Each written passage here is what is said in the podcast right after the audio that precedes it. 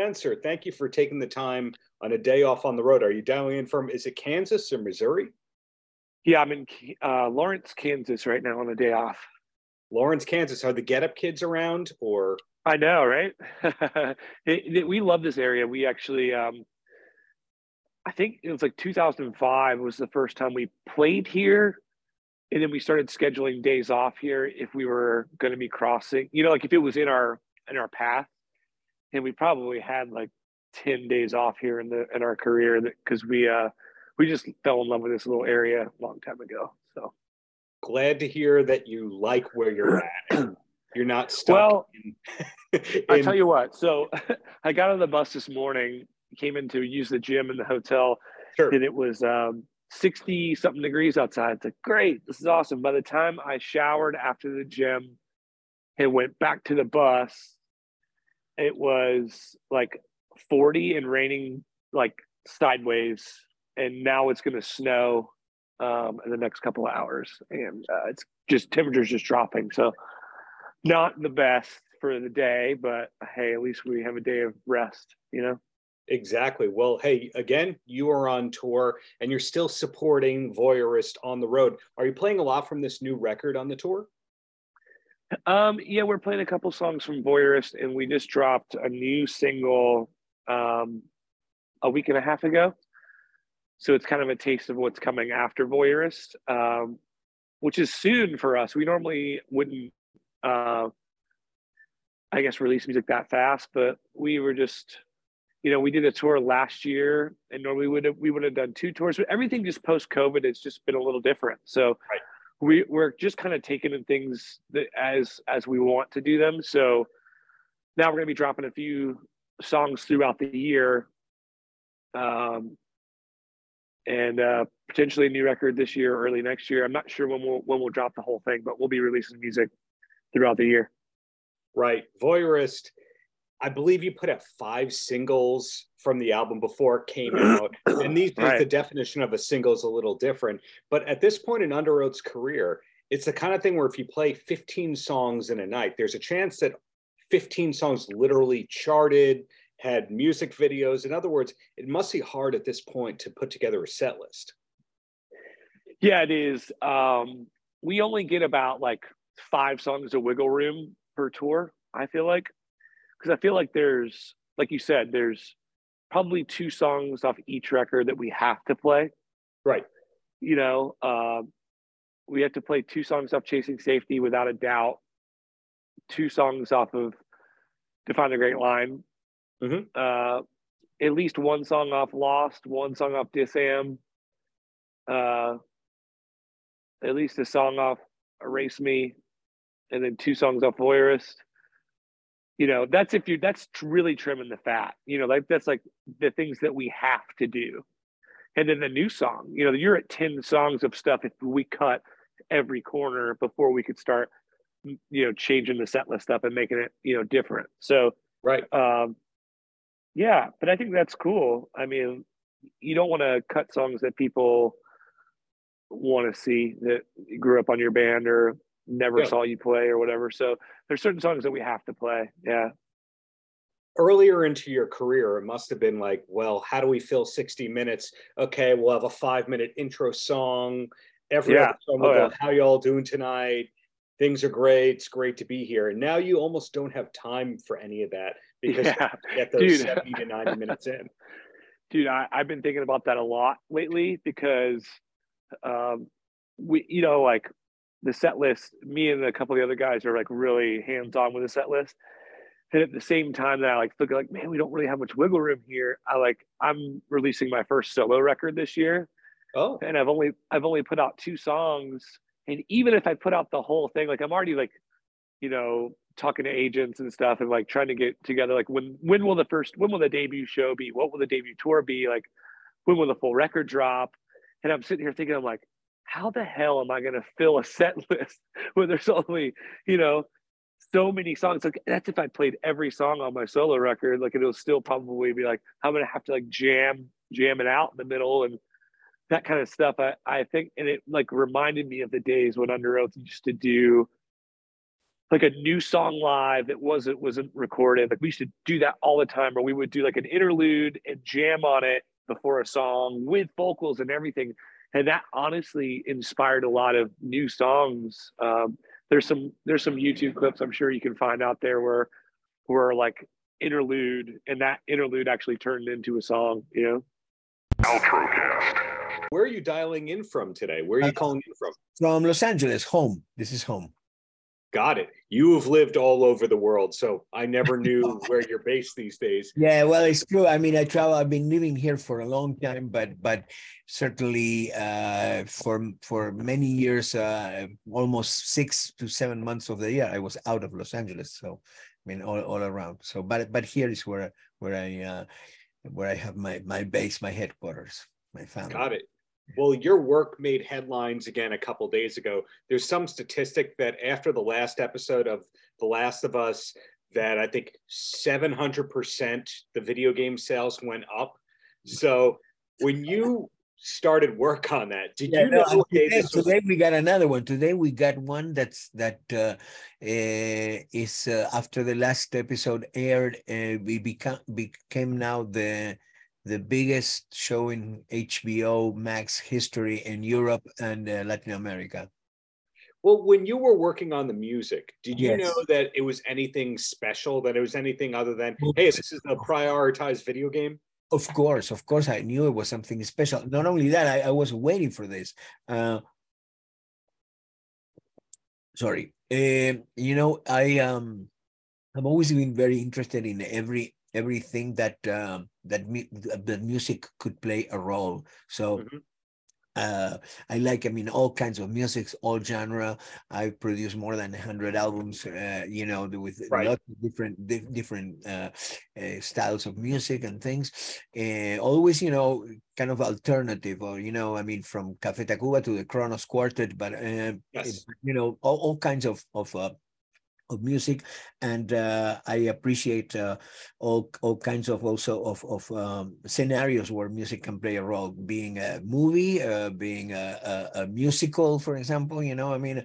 Uh, and video games certainly was something that i was um, interested in in getting involved with. Not particularly because i'm a gamer because i am not i'm lousy i'm terrible but you know i have a, a son uh, that at the time that I started working on The Last of Us, which was around 10 years ago already, because the, the game came uh, seven years ago out, but I started working prior to that, a few years before. Um, he was in the, his mid teen years, and he's a mm-hmm. very good player, was a good player. And uh, and I always like to to uh, watch him play. You know, mm-hmm. also you know a member of a band called Bajo Fondo, and I used to like you know to watch my my buddies uh, play uh, Bajo uh, play FIFA. You know, uh, yeah. I always enjoy playing watching people play, and watching especially watching my son playing. I always thought man, you know, uh, if if somebody at, at certain someone at certain point uh, develops a, an emotional connection with the player you know? Uh, something that goes beyond the survival and the combat and the fighting and all that but goes deeper you know into a more personal and more uh, emotional uh, uh, thing. And this is going to be it's going to be it's going to make history you know?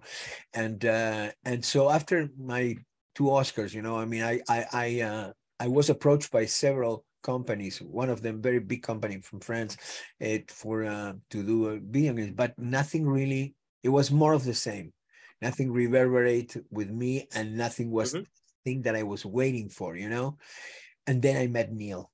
You know, when when I met Neil and Neil told me the story of The Last of Us and told me expressly that he wanted to actually create this this uh, rapport, this this connection with a with a gamer, I said, this is it. You know, I'm, I'm very picky to what projects I get involved with, and but I knew this this I knew I knew I knew it that it was going to that it was going to be different, and I always had that that that feeling that if somebody did this, it was going to be uh, no pun intended, but a game changer. And uh, and uh, you know when we learned that people were crying, some people were crying playing the game. It was a confirmation you know so uh so yes in a way i mean of course you always need in a way that ratification you know what i mean that but i always knew that we were in uh, doing something very special well you mentioned it before you said cafe tacuba and yeah. cafe tacuba is one of the bands that led you to winning latin grammys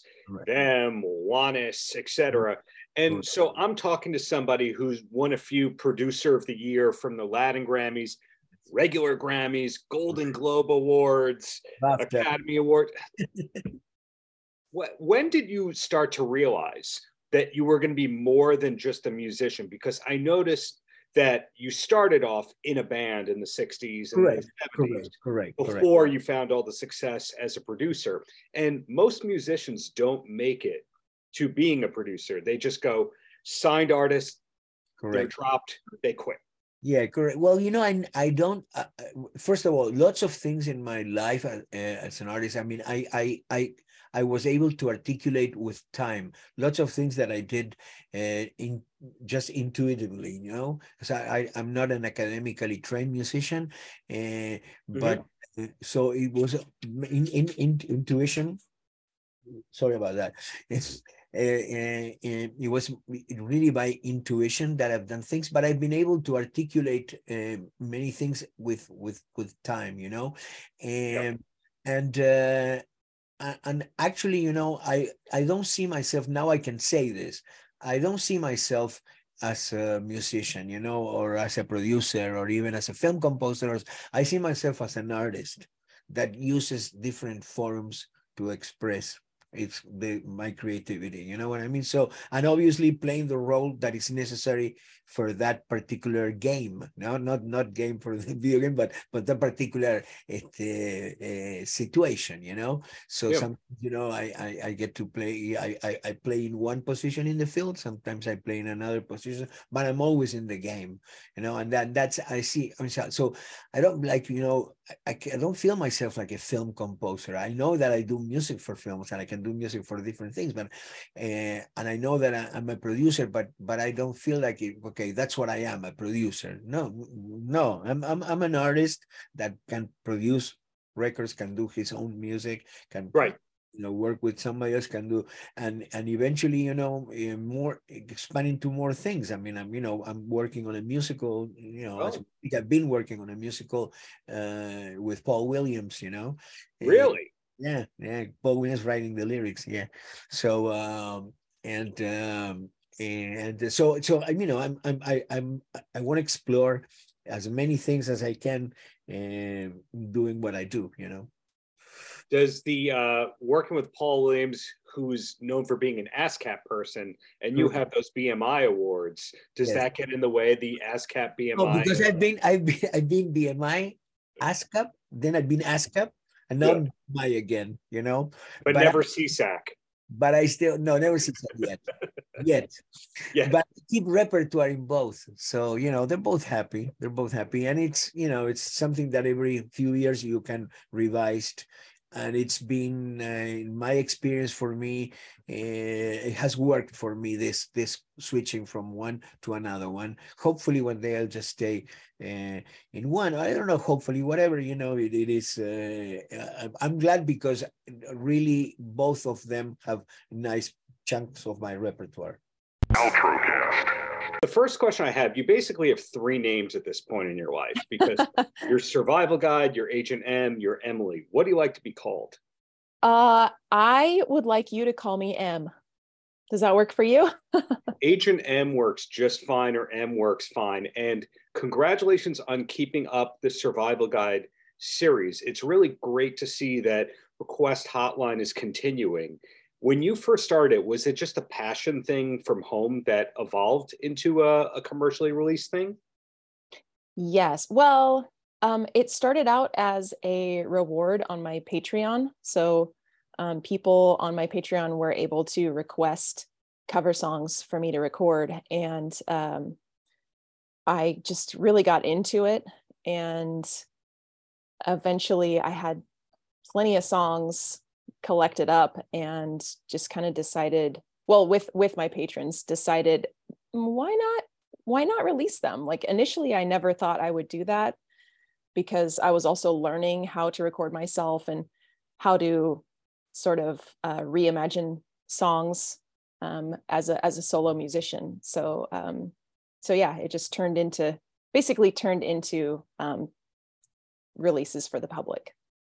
It's cool uh, the choices that you make in terms of the covers because there's really two schools of thought for most covers albums and one is the biggest hits and the most obvious stuff and then there's the i have to prove that i know music and i know more obscure stuff than you etc so it's really fascinating to see that you can do green day and tony sly yeah. And Avril Lavigne. Has your music taste always been so diverse that it's the most mainstream and alternative? Well, what's interesting about those song selections is that they aren't they aren't mine at all. Like those songs are all over the map because they are requests from my patrons. And I I really? feel the same way. Yeah, I feel the same way that you do about about the selection like, "Oh wow, okay, so we're doing a you know, uh we're doing a well, I guess on the first request hotline it was like, "Well, okay, we're doing a David Bowie song, but I've never heard this David Bowie song before. like there's a lot of uh, really well-known artists and and I, they're B-sides for me too. Like same with the um, the Distillers song on this record. I'm uh, it's more so that that made it more of a, um, an interesting, unique project for me than anything because, of course, a lot of the songs I am familiar with, but a yeah. few of them I'm I, I wasn't beforehand. And it was really a, a learning, a learning experience. Um, but as far as my own music taste, I wouldn't say it's always been all over the map, but um, because I used to be very just like punk rock only kind of uh, back in the day. But uh, but over the years, it for sure has has broadened out a lot and um, and you know evolved the press materials mentioned that it all started with Green Day for you, which was the same deal for me. That's why I started playing guitar. But Green Day was not my first concert, it was not my first obsession. Did you have anyone before Green Day? Like, were you a Weird Al person or a metal person? Uh, I would say I only had a, a, a partial interest in music before Green Day. I had um, I had some albums that I had bought that I thought were, were cool. I had some tape singles. Yeah. Um, and that was just kind of radio stuff in general. I hadn't really... There it is. not not that one. I mean, but, that would have uh, been a cassette single to have. Yeah. yeah. I think I had, I think I probably had Poison by Belle Biv DeVoe. Yeah. On on tape. Um, but uh but no it wasn't it really wasn't until until green day that i was like i am i am music now. This is this is part of me. Well going back to those influences and all that it's really cool to see misfits covers and it's not the most obvious songs in the world. And when i worked in artist management one of the strategies that the elder managers would go is oh you covered that artist? Send the original artist your covers because they may talk it up. In your case, when you record the covers, do you send them to the original artists or their teams? I I don't. Um, I mean, I have thought about. I've tagged the artists a little bit in in when posting about the songs, but um, you know, Misfits covers in in particular, I have thought to myself, I wonder if Danzig is gonna try to sue me for this. you, you know, you got the two camps in the Misfits, and I was once at a Kiss concert with my wife, and I'm wearing a Misfits shirt, and this guy comes up to me and goes, "Great shirt, love the Misfits." And I go, "Oh yeah, me too." He goes, "You going to see him at Madison Square Garden?" I go, "Yeah, are you?" "Oh yeah, I had to buy a lot of tickets." And my wife leans in my ear and goes, "That's Jerry Only." and I ask, "Are you Jerry?" He goes, "Yeah." So maybe if Glenn doesn't like it, Jerry will. Maybe, maybe I can understand why you didn't recognize him if he wasn't in his full getup. There know, was no devil lock. He was wearing a Misfit shirt. But why would you think that the guy from the Misfits would be wearing a Misfit shirt? Yeah, that's amazing. I love that story. well, thank you. I mean, do you wear Tsunami Bomb merch or swag around town? Did you ever? No, no. I do have I do have one um survival guide shirt that I only have because it was like a total misprint. So I just, you know, wear it to sleep in but no i've never i've never yoga. been a I've never been a wearing my own shirt out kind of person. the school's out on that one. Like when you see that, you said poison for Belle Biv DeVoe, but Poison the band, I think Rikki Rockett has a poison tattoo on his arm. Some people, oh, yeah. not it's not just the shirt; it's the ink of the band on themselves. Yeah, that's intense. well, hey, back to you. Survival Guide. Will we ever see live performances? Yeah, for sure. Um, I I have done live performances solo, and well, I've been doing them on on Twitch, which I don't. I mean that counts, but it's not in person, you know. I say counts, but ASCAP and BMI won't count that. Oh yeah. um, yeah, I definitely uh, I'm I'm in the middle of finishing up some stuff for a, a full length album. Great. And, uh, yeah, of originals. And uh, so I will be sort of situating my live set after that to be able to to go out and play play more shows and potentially have more um, musicians playing with me. When you play live, and let's say you can do an hour set or something like that, would it be half covers, half originals? Uh, if I would only do that many covers if it was requested of me. Um, I have um, I have one full album of originals plus two seven inch records of originals plus the full album that I just finished up. So I have at this point plenty of um, plenty of original material, but obviously plenty of covers too. So so for know, lack of a better term, it sounds like the covers are a gateway drug into survival guide. That it's a check this and this out, but hey, stay for the real stuff. Yes, yes, okay. exactly. Fair. So bottom line is you're busy as ever. Life is good in Texas. But I'm curious about that. You moved to Texas before it was cool to move to Texas, right? uh, I guess it was probably just just on the on the on the early side, yeah, a little bit. Right. It used to be that everyone was getting out of Texas to go to California. Uh-huh. Now, now it seems like all the California and West Coast people are going to Texas. Yeah. Yeah. I I you know, I I just work from home, so I have not encountered a lot of other Californians here but um but that is what i hear that's what i hear you know where people don't they're they're not super stoked about us coming here but i've there been here go. long enough i feel like to you know i'm not i'm not causing any problems so. low key okay well down to the last two questions here before i let you go the first one is you've always and i think the name agent m says a lot right there but you've always maintained a mystique about yourself and you've always been a person that if they know about you, they just know the music. What is life like for you outside of music? Or does that just stay private still with Survival Guide? Uh, well, I mean, life outside of music. Okay, let me understand. Let, let me explain what I mean. Okay. The drummer of Iron Maiden has a barbecue restaurant and uh-huh. I think is really into NASCAR and you find out oh this person tours but they really just tour to support their golf habit okay. you, you find a lot of those is there a secret m side life where it's like oh she's really into crocheting yeah i see what you're getting at. Um well i do love baking a lot.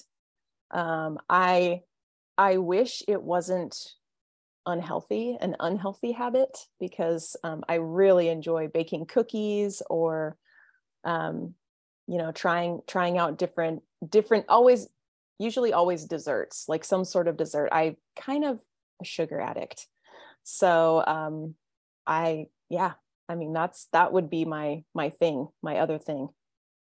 That is that ever one of the uh, fan funded things where you know give this much and get a cake baked by m? You know actually i did have a, a, a, reward that was a cookies batch of cookies that i would bake and then i would uh, you know vacuum seal them and send them out. Uh, it it was fun but it turned out like it stressed me out too much to uh, to watch them get vacuum sealed and then ship them off i just always imagined that they would you know, either sit outside too long and get all gross or turn out to be just a bunch of crumbs by the time they arrived. So I, I found out that shipping cookies is not not for me. no good deed goes unpunished. That is the yeah. recurring theme. And last question for you. Every time the wife and I start a new TV show, we watch the whole thing in four days and we go, what's next? Well, you are a literate person with good taste, judging by the covers that you actually do choose to do. Do you have a TV recommendation? Uh, have you? I just finished up The Last of Us. Have you seen that? I just interviewed right before you the composer to it. Oh no way! But, but I never saw it. Um, it is worth the hype I'm hearing. Yeah, it's it's it's great, and it's not so much. I mean, it's it's basically a zombie show, right? I'm sure you talked all about it with that composer, but um, but it's not. I don't. Are you a horror fan at all, or no? Yeah, there's some Freddy stuff that's over there. Some Jason. oh, okay. Yeah, okay. So The Last of Us is M approved. Yes. Yes, definitely. Now I know. Well, hey, I look forward to that new album of originals coming soon. That. Hopefully we'll see you live in New York in the near future. But bottom line, M, thanks for the many years of great art that you put out into the world. Oh, thank you so much for having me. Outrocast. So, Josie, a pleasure to be speaking. This book hits me on so many levels and your other work, you know, your extensive interview with Rivers Cuomo of Weezer, the forthcoming book on Beck, so many, so many great interests that you've got that speak to me. But how long did it take to write Ringmaster? Ringmaster went from about uh, let's see, February of 2020 was when the idea was conceived in a conversation with my spouse the writer and editor S.I. Rosenbaum. And then uh, it's coming out now, let's see, almost exactly three years later. So it took about two and a half to write it. And then there were about six months of it getting produced and turned into a physical object. But that was about it. And you had the blessing of, in the middle of writing it, the subject of your book, uh, all the allegations coming out and all that. I know the timing couldn't have been weirder. Yeah. yeah. So did that change the end product at all? Um, it certainly changed the end product a little bit because I had to include some of the latest developments, which of course are now a little out of date because of the six months that I just mentioned between finishing the book and the book actually becoming a printed object. Right. But um, let me put it this way: those are minor details when it comes to the larger themes of what I'm trying to play with in Ringmaster. So no one who reads Ringmaster is going to then hear about anything that's happened that's not written about in Ringmaster that has come out since I finished writing um, and be shocked. They're not going to go, wow, you know, this doesn't fit at all with what this book told me about Vince McMahon. It, it although I wish I could be omniscient and just write everything that's uh, you know going to happen. I can't right. predict the future, but I think everyone will find that um, the allegations and other pieces of information that have come up are pretty easy to square with the portrait that I've painted. Outrocast.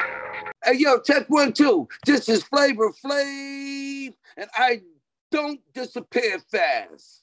Cause right now you are watching the Paltrow Cast. Paltrocast.